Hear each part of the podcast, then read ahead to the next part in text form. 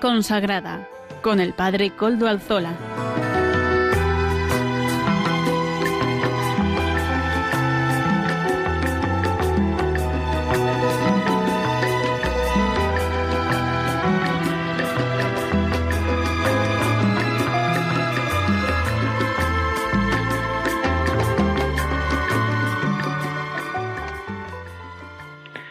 Buenas tardes, hermanos, amigos y oyentes. Hoy es jueves y son las cinco de la tarde, una hora menos en las Islas Canarias.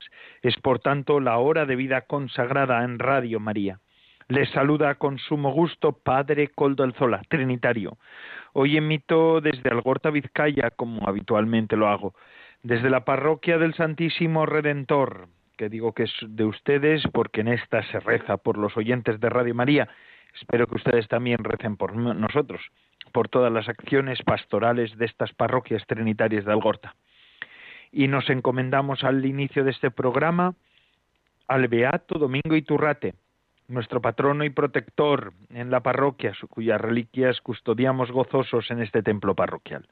Saludo también a quienes nos están ayudando en el control en Madrid, Gracias a su servicio podemos emitir en esta ocasión también. Hoy que es día 19 de mayo de 2022, ya cómo va corriendo el tiempo, ¿verdad? Y la pandemia va remitiendo en todos nuestros hogares, en nuestros pueblos, en nuestros trabajos, en los colegios y en otros lugares eh, de encuentro, también en las iglesias. Y también en el Vaticano. Hacía tiempo que no se veía en San Pedro que Francisco invitara a algunos niños a subirse al papamóvil y dar un paseo con él entre la gente antes de comenzar la audiencia, como lo hizo ayer miércoles en la audiencia general que el Papa ofrecía ya en la plaza de San Pedro. En la catequesis el Papa dijo que todo cristiano tiene un derecho de protesta a Dios que puede ejercer de modo legítimo, el mismo que todo hijo tiene ante su padre. Si en tu corazón tienes alguna llaga, decía el Papa, algún dolor y te vienen ganas de protestar, protesta. Dios te escucha. Dios es Padre. Debes ser libre en tu oración. No encarceles tu oración en esquemas preconcebidos. No. La oración debe ser espontánea, como la de un hijo con el Padre. Así decía el Papa ayer mismo. Como ejemplo, el Papa puso a la figura de Job, quien no pudo más y se quejó a Dios por todas las desgracias e injusticias que le estaban ocurriendo. Francisco recomendó reflexionar sobre esta figura de la Biblia y su relación con Dios. Existe una especie de derecho de la víctima a la protesta ante el misterio del mal, un derecho que Dios concede a todos. Es más, que Él mismo puede infundir. Son palabras del Santo Padre, el Papa Francisco, quien siguió saludando a los presentes sentado, porque ya saben ustedes que tiene alguna dolencia, y, recibió varios obispos de Oriente que le trajeron regalos como una especie de, paños de colores vivos propios del Oriente y de los colores litúrgicos de aquellos lugares. Y algunos hasta se los probó. El Papa ya va caminando poco a poco eh, dando pasos, ¿verdad?, con todo este tema de después de la pandemia. Damos gracias a Dios mm, por podernos ofrecer también la posibilidad de ver más de cerca al Papa, de estar más de cerca a él, de tener cada vez más actividades. Este hombre que, a pesar de la salud, pues está dándolo todo, como diría aquel, ¿verdad? Dándolo todo, porque es un hombre sacrificado, no cabe la menor duda. Y así paso sin más dilación a presentar los contenidos del programa de hoy. Contaremos con la participación de Monseñor Padre Aquilino Cardenal Bocos, el Cardenal Bocos, miembro de la Comisión Episcopal de Vida Consagrada de la Conferencia Episcopal Española. En la sección de entrevista contaremos con la hermana María Jesús Arandia, hermanita de Jesús. ¿Por qué? con ocasión de la canonización de su fundador, San Carlos de Foucault, Saben ustedes que este domingo hubo varias canonizaciones en San Pedro y una de ellas fue la de San Carlos de Foucault. Es una figura importante también para la vida consagrada de este siglo XXI. Amaro Villanueva nos presenta, como todas las semanas, el espacio Música para Evangelizar. Y seguiremos con el estudio de Historia de la Vida Consagrada con el padre Antonio Bellellac, el aretiano, del Instituto de Vida Consagrada de Madrid, en la sección de formación del programa.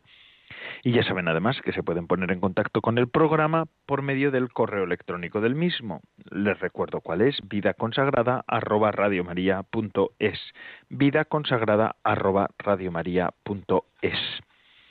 Ustedes pueden escribirme a este, a este correo y yo mismo les contestaré. Eh, vamos pues sin más dilación. Además, bueno, saben ustedes que les recuerdo que el programa está en, suben los podcasts de la web. Ustedes pueden acceder por medio de la página web de Radio María, cada vez más actualizada y más hermosa, a, las, a los podcasts y pueden escuchar el programa este y muchos otros programas de Radio María en otras horas. Es una gozada. Y así, así, sin más, vamos a comenzar escuchando al cardenal padre Aquilino Bocos con este comentario que él hace al comienzo de este programa. Queridas hermanas y hermanos de vida consagrada y cuantos escucháis este programa de Radio María. Seguimos reflexionando sobre el documento preparatorio del sínodo y hoy corresponde comentar el número 26 se nos invita a centrar la atención en esta pregunta fundamental formulada así. En una iglesia sinodal que anuncia el Evangelio, todos caminan juntos. ¿Cómo se realiza hoy este caminar juntos en la propia iglesia particular? ¿Qué pasos nos invita a dar el Espíritu para crecer en nuestro caminar juntos? Esta pregunta y las aclaraciones que se ofrecen a continuación han sido ya respondidas en las reuniones comunitarias y parroquiales y en las iglesias particulares. Ha sido comentada la experiencia de vida eclesial y hemos compartido las alegrías y obstáculos encontrados. Hemos puesto en común cómo nos hemos sentido en la propia iglesia local y hemos comunicado las satisfacciones, las dificultades, los obstáculos, las heridas, las intuiciones que han ido apareciendo pensando en el futuro. Este primer paso en la preparación del sínodo ha sido de gran interés porque nos ha permitido ir captando dónde resuena la voz del Espíritu en estas experiencias y qué nos está pidiendo. Por ejemplo, los puntos que han de ser confirmados, las perspectivas del cambio y los pasos que hay que ir dando, el modo de establecer consensos y los caminos que se abren para nuestra iglesia particular.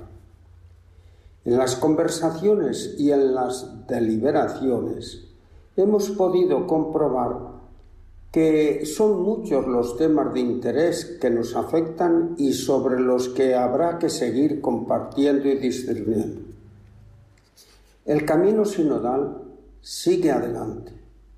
El horizonte de esperanza sigue abierto y lo vamos recorriendo conscientes de que hacemos iglesia, de que fortalecemos la fraternidad y de que construimos el reino de Dios. Al menos lo pretendemos y en el intento damos gracias a Dios, quien con su Espíritu sigue iluminando y llenando de esperanza a los creyentes y a los hombres de buena voluntad. El escritor uruguayo Eduardo Galeano tiene este pensamiento. La utopía está en el horizonte. Camino dos pasos, ella se aleja dos pasos y el horizonte se corre diez pasos más allá. Entonces, ¿para qué sirve la utopía? Para eso, sirve para caminar. Pues bien, no faltan quienes creen que la sinodalidad es una utopía que sirve solo para caminar. Es mucho más. La sinodalidad es nuestra forma de ser y de expresar lo que es la Iglesia comunión viva y servicio continuo porque es imagen certera de quien es el camino, la verdad y la vida. Somos peregrinos y mientras caminamos nos escuchamos, nos reconocemos, confesamos nuestras creencias, fraternizamos, anunciamos la buena nueva del reino y colaboramos solidariamente para hacer un mundo nuevo, más libre, más justo y con mucha más paz. Caminamos, pues, siendo discípulos, adoradores, testigos, cuidadores, artífices de comunión y misioneros. Conviene destacar en la sinodalidad la relación y los procesos entre las personas para lograr la unidad en la pluralidad y el todo en las partes. Nuestra Iglesia es una, santa, católica y apostólica. Y mantenemos estas notas esenciales desde la apertura, el diálogo, la participación, la subsidiariedad y la corresponsabilidad. De ahí la necesidad de la escucha, el intercambio, la comunicación, el compartir, la solidaridad. Todos estos dinamismos están inspirados y sostenidos por la acción del Espíritu que fortalece nuestra capacidad de discernimiento y nuestra voluntad de cooperar, de acoger y de ofrecer, de dar y recibir. Es así como nos configuramos con Jesús, el Hijo del Padre y el ungido por el Espíritu, y es la manera de cómo el pueblo santo de Dios camina hacia la perfección de la santidad, que es la vocación de todos sus miembros, acompañado por la intercesión de María Santísima, de los mártires y de los santos, constituido y enviado como sacramento universal de unidad y de salvación. Quiero resaltar especialmente que en nuestro caminar no podemos olvidar la presencia de María, la Madre de Jesús y la Madre de la Iglesia. Ella sigue recordándonos aquellas palabras que fueron claves en su vida y lo siguen siendo para todos los hombres y mujeres. Evoquemos las escenas de la Anunciación, de la Visitación y de las bodas de Caná su disponibilidad. He aquí la esclava del Señor, hágase en mí según tu palabra. Su actitud de gratitud, cuando dice, engrandece mi alma al Señor, se alegra mi espíritu en Dios mi Salvador. Y su invitación al compromiso, cuando dice, haced lo que Él os diga. No podemos hablar ni esperar de la sinodalidad nada serio si no abrimos los oídos y escuchamos la palabra de Dios y acogemos los designios de Dios sobre nosotros, si no atendemos a las necesidades de quienes más nos necesitan, los enfermos, los ancianos, los niños, las mujeres maltratadas, los pobres y los que buscan a Dios y no lo encuentran. Algunos están poniendo mucho énfasis en la igualdad de todos los cristianos y hacen bien en recordar que todos somos hijos de Dios y que los misterios de la Iglesia, perdón, que los ministerios en la Iglesia no son medios para medrar, para sobreponerse, para alardear, sino para cuidar y ayudar a los más débiles y para reunir a los que se hallan dispersos. Está bien acabar con el clericalismo, ojalá se acabe pronto, pero no inventemos otras formas sofisticadas para implantar nuevos dominios desde ideologías que tienen poco que ver con nuestra fe. Nuestro modelo de vida es Jesús de Nazaret, que nos dejó el ejemplo de vida entregada hasta la muerte y nos dijo abiertamente, yo soy estoy entre vosotros como el que sirve. En este caminar juntos vamos aprendiendo todos los miembros del pueblo de Dios y cuantos son llamados a ser miembros de la familia de Dios, todos los hombres. Y la sinodalidad no adquiere hondura, peso y calidad, sino en la celebración de la Eucaristía, que nos lleva a anunciar el reino de Dios y a compartir la fe y la caridad con todos los hombres. Caminamos juntos con una misma dignidad, la de ser cristianos, como cuerpo de Cristo. Expresamos la unidad del organismo y la diversidad de sus miembros. Así, corporativa y corresponsablemente, nos empeñamos en la misma misión evangelizadora. En nuestro peregrinar compartimos nuestro modo de pensar y de sentir buscando el designio de Dios sobre nuestras vidas, nuestra historia y nuestro mundo. Voy a concluir con la oración por el fruto del sínodo y para que la constitución sobre la reforma de la Iglesia, Predicate Evangelium, sea bien acogida y secundada con docilidad. Es un referente importante para hacer efectiva la sinodalidad. Oremos. Estamos aquí, Espíritu Santo, reunidos en tu nombre.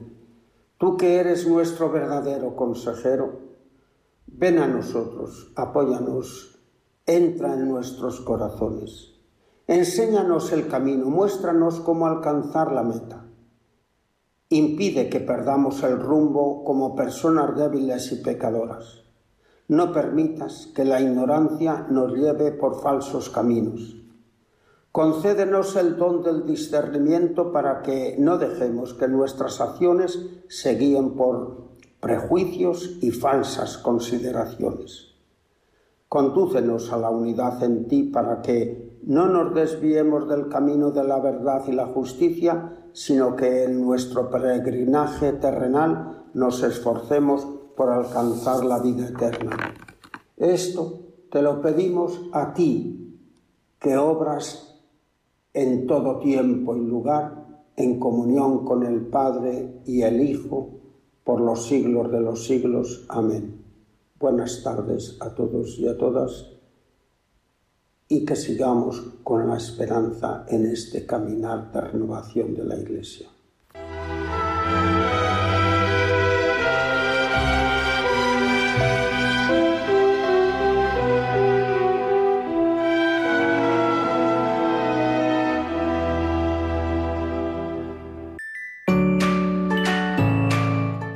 estos tiempos difíciles de conflictos bélicos, crisis económica, social, sanitaria y moral, bajo el profundo impacto de ideologías enemigas del sentido cristiano de la vida, la fe está sosteniendo a millones de personas en el mundo entero.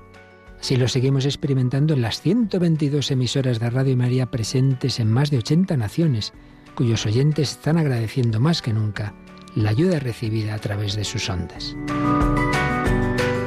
En este mes de mayo Queremos dar gracias a la Virgen por este don de su radio, un pequeño grano de mostaza en el jardín de la iglesia, que la Virgen ha puesto en nuestras manos como un talento a cuidar y fructificar, para lo que os invitamos a intensificar vuestra oración al Espíritu Santo, a hablar a muchos de esta radio y a contribuir con vuestro compromiso voluntario y donativos, por pequeños que sean, a extender Radio María en España y en el mundo, especialmente en las naciones más necesitadas a las que dedicamos nuestra maratón misionera bajo el lema Quien reza no tiene miedo al futuro.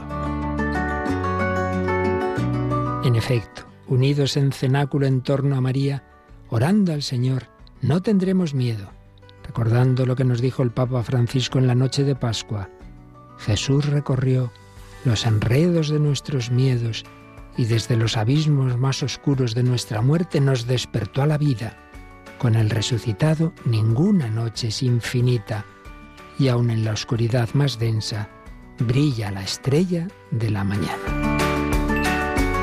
Ayúdanos a extender esta esperanza. Puedes informarte de cómo colaborar llamando al 91 822 8010 o entrando en nuestra página web radiomaria.es.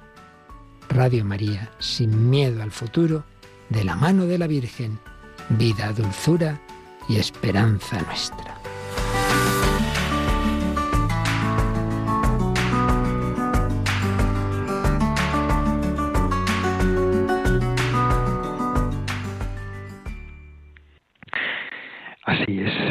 Vida, dulzura y esperanza nuestra, eso es Radio María. Padre mío, me abandono a ti, haz de mí lo que quieras. Lo que hagas de mí te lo agradezco, estoy dispuesto a todo, lo acepto todo, con tal que tu voluntad se haga en mí y en todas tus criaturas. No deseo nada más, Dios mío.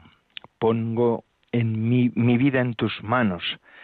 Te la doy, Dios mío, con todo el amor de mi corazón, porque te amo. Porque para mí amarte es darme, entregarme en tus manos sin medida, con infinita confianza, porque tú eres mi Padre.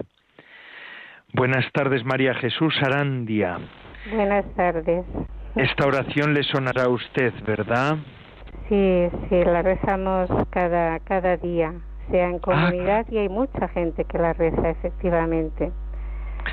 Claro, ya es un clásico y una un patrimonio de la humanidad, de la humanidad cristiana, por lo menos de la Iglesia Católica y de la espiritualidad, la oración del santo abandono de Carlos de Foucault, de San Carlos de Foucault, ¿verdad? Pues el padre fundador de la congregación de ustedes. Eh, no exactamente porque él murió sin dejar seguidores, discípulos que tanto soñó y tanto deseó, pero nos, lo consideramos efectivamente nuestro fundador, espiritual por su vida más que por sus palabras y por sus escritos, por su vida dada y entregada, sí. Qué bueno. Ya nos va a explicar esto más adelante, porque en la entrevista tendremos tiempo para eso, porque por eso le hemos llamado, porque este domingo pasado el Papa, el Santo Padre, canonizó a siete personas, a siete cristianos, diciéndoles ya que son universales, son de la Iglesia universal, eso significa canonizarlos. Y entre otros era el hermano Carlos de Foucault, el beato Carlos de Foucault. Y hoy hemos traído aquí a nuestro programa a María Jesús Arandia, esta de las hermanitas de Jesús, ¿verdad? Ella es alavesa de Quejana, de cerca de Amurrio, cerquita de donde yo estoy ahora, pero ella no está ahora aquí, sino que está en Madrid. Está vive, vive usted en Madrid, en el barrio Usera, si no estoy equivocado. Efectivamente, eso es, está, es, es verdad, es real. Es real, ¿verdad? Nos hemos comunicado por medio del teléfono, como es lógico. Eh, las hermanitas de, de Jesús tienen allí una comunidad. ¿Desde hace cuántos años llevan ustedes en Usera, en el barrio Usera de Madrid? bueno, en Madrid mucho tiempo, pero aquí en este barrio más de 33 años, porque hicimos... Eh, peregrinamos con nuestra gente que estábamos en el barrio de Chabolas, de Torregrosa, y vinimos aquí en, una, en una experiencia de remodelación de pisos eh, protegidos y así. Ya llevamos treinta y pico años, efectivamente, sí. Qué bueno, qué bueno. Mm, hermana María Jesús, Arandia, algo tenemos que hablar de lo de, de, este de Carlos de Foucault, es una persona espléndida, extraordinaria, pero antes de hablar de él, me gustaría también conocerla y que nuestros oyentes la pudieran conocer. Hemos dicho que es de, Álava, que ya eso es un pues es un título, o por lo menos es un, un honor. ser alavesa, ¿verdad? Lo dice el hijo de una alavesa también, ¿eh? Porque mi madre también era alavesa, de la Rioja alavesa, del pueblo de Navaridas, pero el suyo Quejana, ¿verdad? El norte de Álava, esa zona limítrofe a Vizcaya, para los que conocen esta geografía y ya conocen, es, es otro estilo del paisaje, un paisaje extraordinario. ¿Y cómo una joven de Quejana puede entrar a esta congregación de las Hermanitas de Jesús? Bueno, pues eh, mi primera experiencia, digamos, de fraternidad fue en familia, efectivamente, porque somos siete hermanos y hermanas y, y también a, menudo eh, suelo decir que nomadizamos, ¿no? En busca de trabajo y en busca de, de mejores vidas y así. Entonces, aunque nací en un público de Álava, eh, fuimos a Munguía y luego en Bilbao y así. Y fue, fue buscando y sintiendo también esta, esta bueno, conocer la, la fe, rezar en la parroquia, estar con los grupos eh, y, y, conocer un poco la Biblia, porque preparábamos las misas de jóvenes en aquella época de los domingos y luego como una inquietud que se que se instalaba en mí, ¿no? Y entonces eh, es que la vida religiosa será mi llamada, será casarme y también esta convicción de que el don, el don de Dios es Jesucristo para todos, ¿no? Entonces un tiempo de búsqueda y en esta búsqueda vine a Madrid también con una hermana mía eh, y para conocer más y mejor sea cosas del tercer mundo, las misiones y todo eso. Y aquí me encontré con la fraternidad de las hermanitas de Jesús. Y sentí o quedó como confirmado un poco esto de, de la vida de Nazaret, ¿no? Hecha también en familia y de trabajo, de relaciones sencillas con la gente y, de encuentro con Dios, ¿no? Vivió, Jesús vivió 30 años en Nazaret, entonces como una convicción de que quizá ese era mi camino para mí también. Y así que llamé a la puerta de la Fraternidad de las Humanitas, que en aquel momento estaban en Vallecas, y bueno, ya hace más de 30 años de todo esto. Qué bonito, qué bonito cómo va el, espíritu escribiendo las historias personales, ¿verdad? Al final hay una gran historia, pero hay muchas microhistorias. Así es también la de Carlos de Foucault, pero vamos a enseguida llegar a ella.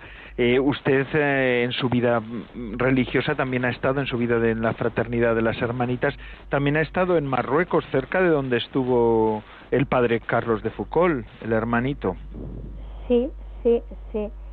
Eh, antes de mi compromiso con los votos perpetuos, eh, yo sentía también un deseo de conocer más eh, el mundo árabe musulmán, ¿no? Quizá también porque a Carlos de Foucault eh, fue como un aldabonazo, ¿no? Una llamada de atención muy grande y también en España, ¿no? Eh, la presencia musulmana y el andaluz y todo eso, y entonces pedí ir a Marruecos también. Y he estado 15 años y ahora estoy, ya llevo también otros tantos aquí en Madrid, ¿eh? pero eh, encontrar a un pueblo totalmente diferente en lengua, religión, costumbres, historias, pues eh, fue sigue siendo porque en algún, de alguna manera también me estoy habitada por esta diferencia del otro no que no es amenazante sino que es una invitación a ser una riqueza y a acogerla no bueno pues mm, creo que en este en esta convivencia de años y de compartir el trabajo trabajé en una fábrica de confección y compartir penas, alegrías, esperanzas y pues eh, no eh, pienso que y siento que no solo soy mejor cristiana sino también más humana algo de humanidad eh, recíproca. Y si ellos pudieran decir lo mismo sería un buen regalo. Qué bueno. Sí sí sí. Claro que sí claro que sí eh, hermana, vamos a continuar con la historia de Carlos de Foucault, que es siempre una historia que llama la atención en este siglo XXI y en realidad llama la atención porque a los ojos del mundo es un, un santo fracasado, incompleto. Decía, aquí he comprado una, últimamente he comprado una, una biografía que todavía no la he leído, pero la tengo aquí porque a mí me fascina la vida de Carlos de Foucault. Dice el hermano inacabado, ¿verdad? Porque ¿cómo ha sido la vida de Carlos de Foucault, hermana? Bueno, para hacerlo breve, porque eh, Carlos de Foucault nace en Estrasburgo en el, 15 de septiembre de 1858 y muy rápidamente se quedará huérfano a los seis años. Tiene una hermana, María, y será su abuelo materno que acogerá a los dos y así. Eh, él, testimonia también de su vida diciendo que adolescente pierde la fe. Y, y, es conocido también por su gusto de la vida fácil, eh, como desarraigado o, o, desordenado mejor, ¿no? Como el hijo pródigo del Evangelio, ¿no? que, que va y, vive un poco eh, con fiestas, con el buen vino, con las buenas comidas, con los buenos amigos y así. Y empezó la carrera militar, estuvo en la carrera militar, pero le aburría, le aburría soberanamente.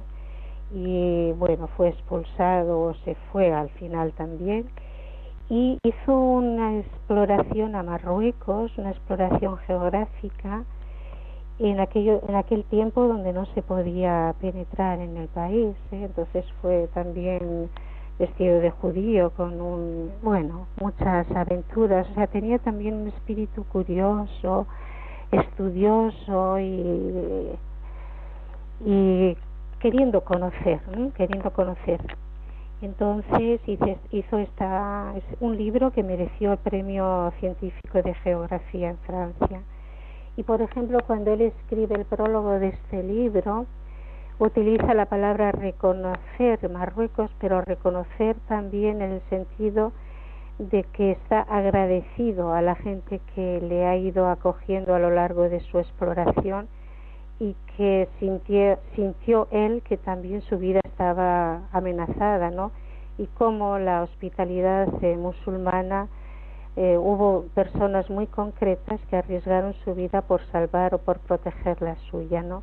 Entonces hay también ese, ese agradecimiento, esa acción de gracias, ese reconocimiento al otro musulmán en este caso.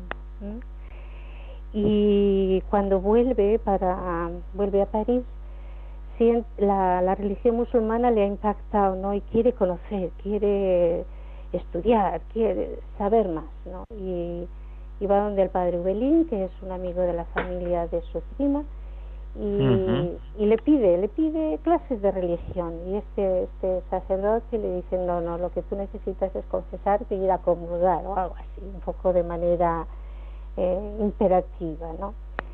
y a partir de ahí él que estaba haciendo una oración que durante ese tiempo de búsqueda, en ese proceso, en ese caminar que llevaba, ¿no?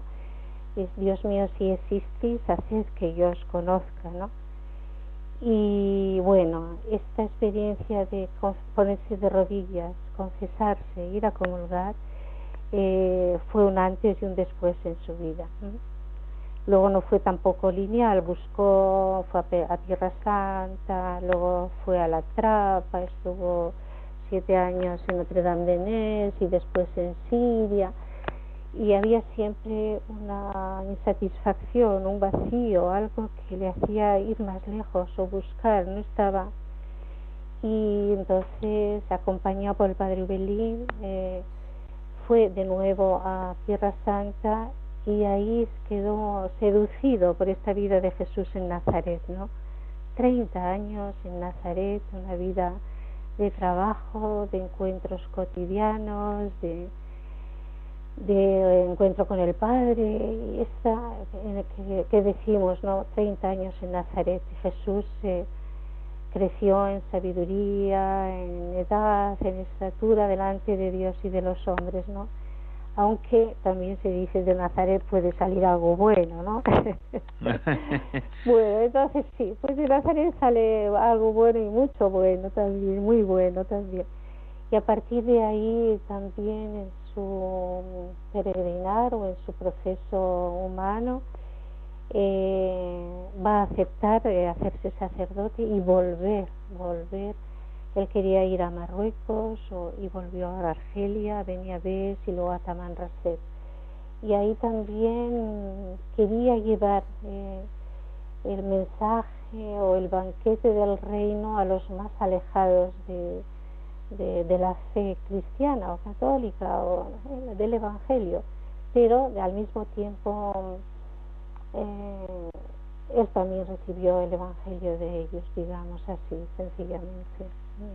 Así que podremos decir que el hermano Carlos de Foucault es un hombre que, tiene muchas conversiones en su vida muchas conversiones, no una, porque a veces nosotros decimos es una persona conversa, sí, pero en su vida él descubre diferentes conversiones.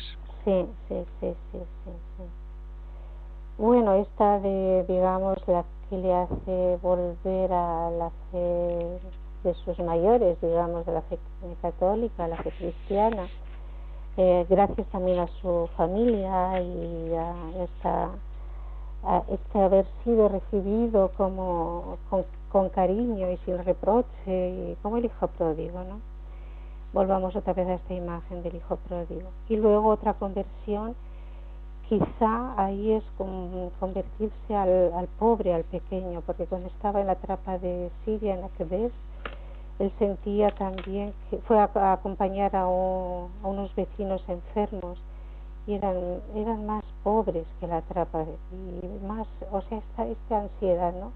Y luego también hay una que consideramos en su vida cuando estuvo en Tamanrasset y había una sequía terrible, que la tierra, las cabras y toda la población estaba bien bien, bien sufriente, eh, pues él estaba enfermo y, y, todos los nómadas, los tuareg de la comarca fueron a buscar las, lo, lo, poco de leche que podían coger de las cabras para salvar su vida. Y ahí también fue otra conversión hacia el otro, ¿no?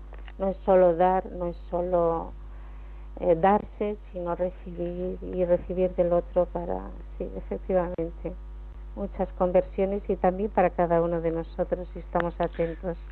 Una llamada, ¿verdad? Carlos de Foucault. Fíjese, voy a decirle un secreto. Yo, antes de ser religioso trinitario como soy ahora, fui seminarista diocesano aquí en Bilbao.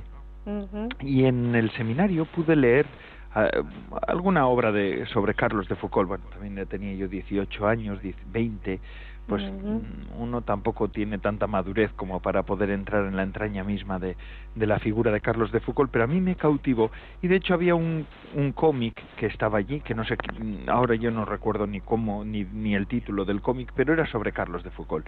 Y yo se lo di a un compañero mío, recién entrado al seminario, diciéndole, te va a cautivar. Y cuando al rato al rato quiere decir a varios días, después pues le pregunté, ¿has podido leer el cómic? Y dice, sí, Coldo, sí.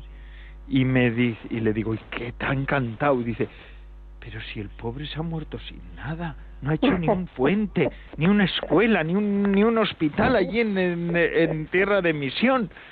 Em, eh, y yo diría, y solo, porque se ha muerto solo también, se ha muerto de manera fortuita y sin, sin compañeros, que era una de las cosas que él más quería, ¿verdad? Sí, sí, sí, sí, sí.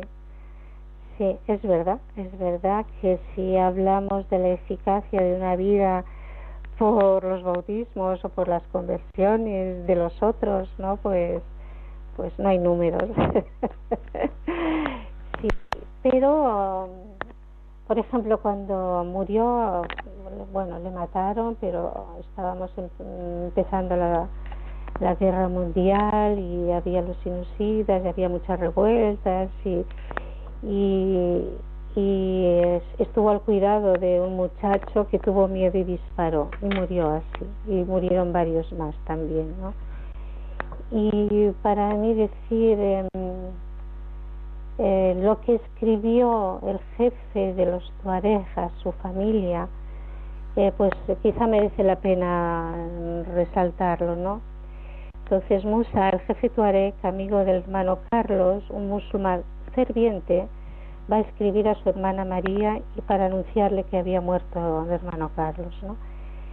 Y dice, todo es oscuridad en mí, He derramado muchas lágrimas y siento una gran pena. Carlos el Marabú, este hombre de Dios, no ha muerto solo para ustedes, ha muerto también para nosotros. Que Dios le dé la misericordia y que nos encontremos con Él en el paraíso. Eh, es decir, eh, Dios es Padre y es Padre de todos, no solo de los cristianos y de los católicos, es Padre también de los musulmanes y de los agnósticos y de y para mí también ir a Marruecos y rezar el Padre Nuestro ha tenido una connotación de apertura inmensa. O sea, Padre Nuestro que está no solo es nuestro de lo de nuestra iglesia, digamos, ¿no? Que también a ver si nos entendemos, pero Dios es Padre y es Padre de todos, ¿no? y cuando uno se acerca a una tradición religiosa y ve la fe la obediencia, la sumisión, dirían los musulmanes, o la confianza en Dios, uno también se queda asombrado ¿no? de la fe del otro. Y cuando te dicen reza por nosotros o reza por mí o yo rezo por ti, o, sea, es algo que dices, esta espiritualidad va más allá de, dogmas o, o la, cuando el Juan Pablo II también en Asís convocó a todos los líderes religiosos, ¿no? Para rezar por la paz y todo este, o Fratelli de nuestro Papa Francisco, ¿no? que aprende del imán de aquí, del imán de allá y que mm, tenemos que aprender los unos de los otros y dejarnos estimular. Algo así sería también mi experiencia. Ya. Eh, hermana María Jesús Arandia, muchísimas gracias por habernos atendido en esta tarde se hace corto el tiempo, pero en la radio es así, el, el tiempo es limitado. Muchísimas gracias por habernos abierto un poco más y haber conocido de un modo más profundo la figura de Carlos de Foucault, de San Carlos de Foucault, que nos costará decirlo, San Carlos de Foucault, pero sí es me costará, sí. el hermano Carlos, que ruegue por nosotros, que interceda por nosotros y que pida por la paz en el mundo. Así se lo pedimos. Muchísimas gracias. Amén, hermana María Jesús Arandía. Gracias. Hasta otro día, sí. Adiós, Y ahora nosotros seguimos con el programa. Vamos a seguir con Amaro Villanueva y música para evangelizar. Adelante, Amaro.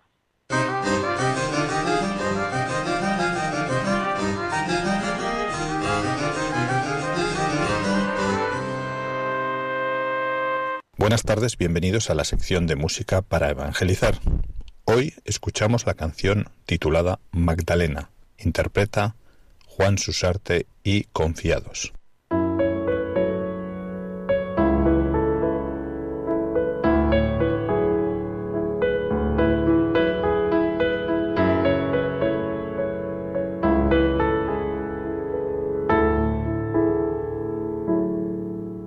Su vida es mi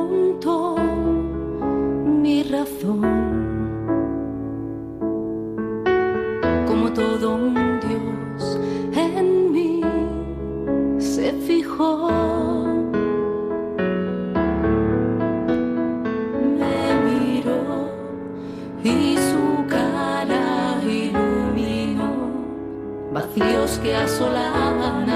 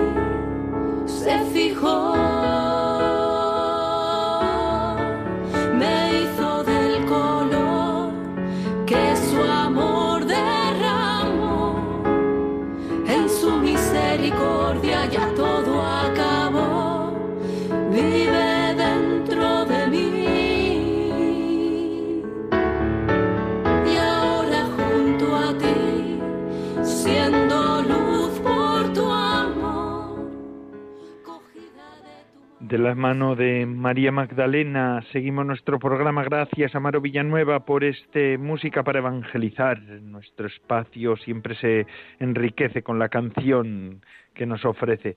Y ahora vamos a continuar con el padre Antonio Bellella del Instituto de Vida Consagrada de Madrid. Historia de la vida consagrada. Adelante, padre Antonio. Muy buenas tardes a todos los oyentes de Radio María. Una semana más nos encontramos para nuestro espacio de reflexión histórica. Avanzamos, como pueden ver, en el tiempo y también avanzamos en el conocimiento. Estamos ahora dedicándonos a la vida consagrada a partir del siglo XVI. La semana pasada, si ustedes recuerdan bien, el último programa que tuvimos, estuvimos hablando de los clérigos regulares como uno de los grupos más característicos de la vida consagrada en la época moderna. Vamos hoy a detener un poquito lo que será la presentación de las diversas propuestas para centrarnos en un contenido, eh, por así decir, transversal, en asuntos que están relacionados con toda la vida consagrada a partir del siglo XVI. Y en mis clases con los alumnos siempre les expongo cinco líneas transversales, cinco elementos que son característicos de la vida consagrada a partir del año 1500 y que los podemos encontrar prácticamente hasta 1950. Todos los modelos de vida, todas las congregaciones, todas las propuestas, casi sin excepción, eh, tienen de algún modo estos cinco elementos presentes en sus constituciones o en su manera de vivir. Son elementos propios y característicos de la época y de la sensibilidad cultural que se adquiere con la modernidad. El primer elemento es muy importante, es eh, en todas las instituciones de la vida consagrada fundadas a partir del siglo XVI hay eh, una insistencia muy fuerte en la imitación de Cristo. Como saben, la obra La imitación de Cristo de Tomás de Kempis es de mediados del siglo XV pero alcanzó su gran influjo a partir del siglo XVI. San Ignacio de Loyola tiene muchos elementos en su espiritualidad que están reflejando aspectos de esta obra de la invitación de Cristo. Pero no solo él, sino prácticamente hasta mediados del siglo XX, en todas las congregaciones se vive la dinámica espiritual que propone la imitación de Cristo, que exige el seguimiento de Cristo, la configuración con Él, la cercanía a su vida y lo exige haciendo que la persona o proponiendo que la persona viva una espiritualidad muy personalizada, es decir, convencimiento interno y al mismo tiempo un poquito individualista. Y este marca espiritual, hasta prácticamente la eclesiología de comunión del Vaticano II, estuvo muy presente. El segundo elemento es muy importante, ya no es de tipo espiritual, sino es de índole eclesiológica. Sería el siguiente, es el paso de el oficio apostólico a la vida apostólica. Hasta el siglo XVI, oficio apostólico y vida apostólica casi, casi se identificaban. Por lo tanto, sólo podría llevar vida apostólica aquella persona que eh, tenía el ministerio, es decir, el oficio apostólico. En la vida consagrada se da una relectura del oficio apostólico y de la vida apostólica, insistiendo en que puede llevar vida apostólica todo cristiano, no necesariamente y exclusivamente el ministro ordenado, es decir, el que tiene un oficio apostólico. Esto determina una apertura muy grande de las congregaciones de los nuevos grupos fundados en los cuales la posibilidad de hacer apostolado no se ciñe sencillamente a los grupos de sacerdotes como los clérigos regulares de quienes les hablaba la semana pasada, sino que también se cree que grupos de laicos pueden tener actividades apostólicas, las mujeres pueden responsabilizarse de algunos campos apostólicos, etc. Este paso del oficio apostólico a la vida apostólica es también muy interesante y sería el segundo eje transversal. El tercer eje transversal también es fundamental y es la espiritualidad o la propuesta diaconal, la vida consagrada al servicio de. Esto empieza eh, con mucha fuerza en el siglo, en tiempo de los mendicantes, tres siglos antes, no, pero es precisamente ahora en la época moderna cuando toma mayor relevancia, ¿no? La caridad como criterio fundamental, la caridad como un aspecto que la vida consagrada tiene no solamente como gala y como orgullo, ¿no? sino como elemento de identificación, hacer el bien, ayudar a los pobres, eh, llevar adelante las obras de misericordia, eh, dirigir instituciones que expresen una diaconía, un servicio concreto. Importantísimo en este sentido toda la aportación, importantísima, perdón, en este sentido toda la aportación de San Vicente de Paul, de las Hijas de la Caridad, que no, no, son congregación religiosa, sino sociedad de vida apostólica, pero que verdaderamente transformaron la vida religiosa de su tiempo e influyeron mucho en la vida religiosa posterior. Esto de la eh, espiritualidad diaconal estará muy presente, como les digo, y todavía hoy sigue presente en todas las fundaciones a partir del siglo, sobre todo, XVII. El cuarto elemento también es muy importante y se refiere a la conciencia universal. La vida consagrada a partir del siglo XVI eh, se hace cargo de eh, la misión en los nuevos, en los nuevos continentes, ¿no? La misión se extiende de Europa hacia América y la misión también, la evangelización, se extiende de Europa hacia Asia y los mendicantes experimentan una transformación en sentido misionero. Otras congregaciones que se fundan, como por ejemplo los jesuitas, desde el primer momento se consideran eh, enviados a todo el mundo a realizar su misión. Y poco a poco, a partir del siglo sobre todo XVIII, se irán fundando muchas congregaciones misioneras. En Francia, incluso en el siglo XVII, se fundan seminarios de misiones. Aquí en España en el siglo XIX, las congregaciones pequeñas, femeninas, con muy pocos miembros y con unos límites muy grandes en lo que se refiere, más que límites, limitaciones, en, los que se refiere, en lo que se refiere a su capacidad de acción, tienen sin embargo un gran espíritu misionero y lo viven. Y el quinto y último elemento, también muy importante, aunque sea un elemento del cual en la historia no siempre se habla, no se alude a él con frecuencia, es el elemento de la simplificación jurídica. Este es un elemento específico, un poco complejo, no puedo explicarlo con detenimiento, no, no tenemos tiempo, pero este elemento se refiere a que eh, cada vez son necesarios menos requisitos jurídicos para llevar adelante un proyecto congregacional el proyecto de una fundación. Antes las órdenes requerían eh, una solidez jurídica y también su identidad jurídica estaba muy eh, unida a las vicisitudes políticas. Al romperse un poquito esta unidad eh, total entre o bastante grande entre Iglesia y Estado, las órdenes religiosas, las nuevas congregaciones religiosas jurídicamente tienen un perfil mucho más simple.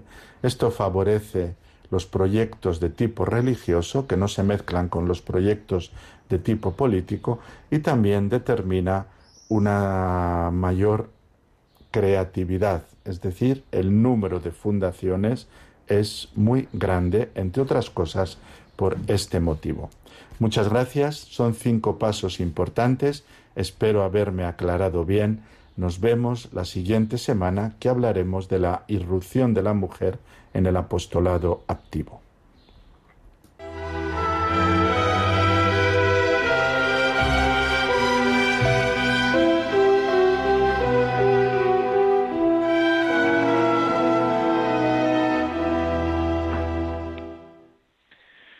Muchas gracias, Padre Antonio Bellella, por esta contribución a este programa en, de vida consagrada, claro. La historia de la vida consagrada siempre tan importante y tan interesante. Gracias por su aportación esta semana también. Y así, con el Padre Antonio Bellilla, pues acabamos el programa de vida consagrada de Radio María. Gracias a todos ustedes también porque semana tras semana nos ofrecen su fidelidad y su compañía. Ahora les dejo con la hora feliz, el espacio dedicado a los más pequeños de la casa. Y además ya saben que Radio María emite las 24 horas. Se despide de todos ustedes, Padre Coldo Alzola, Trinitario. Recen por mí. Yo lo hago por ustedes. Hasta la semana que viene, si Dios lo quiere.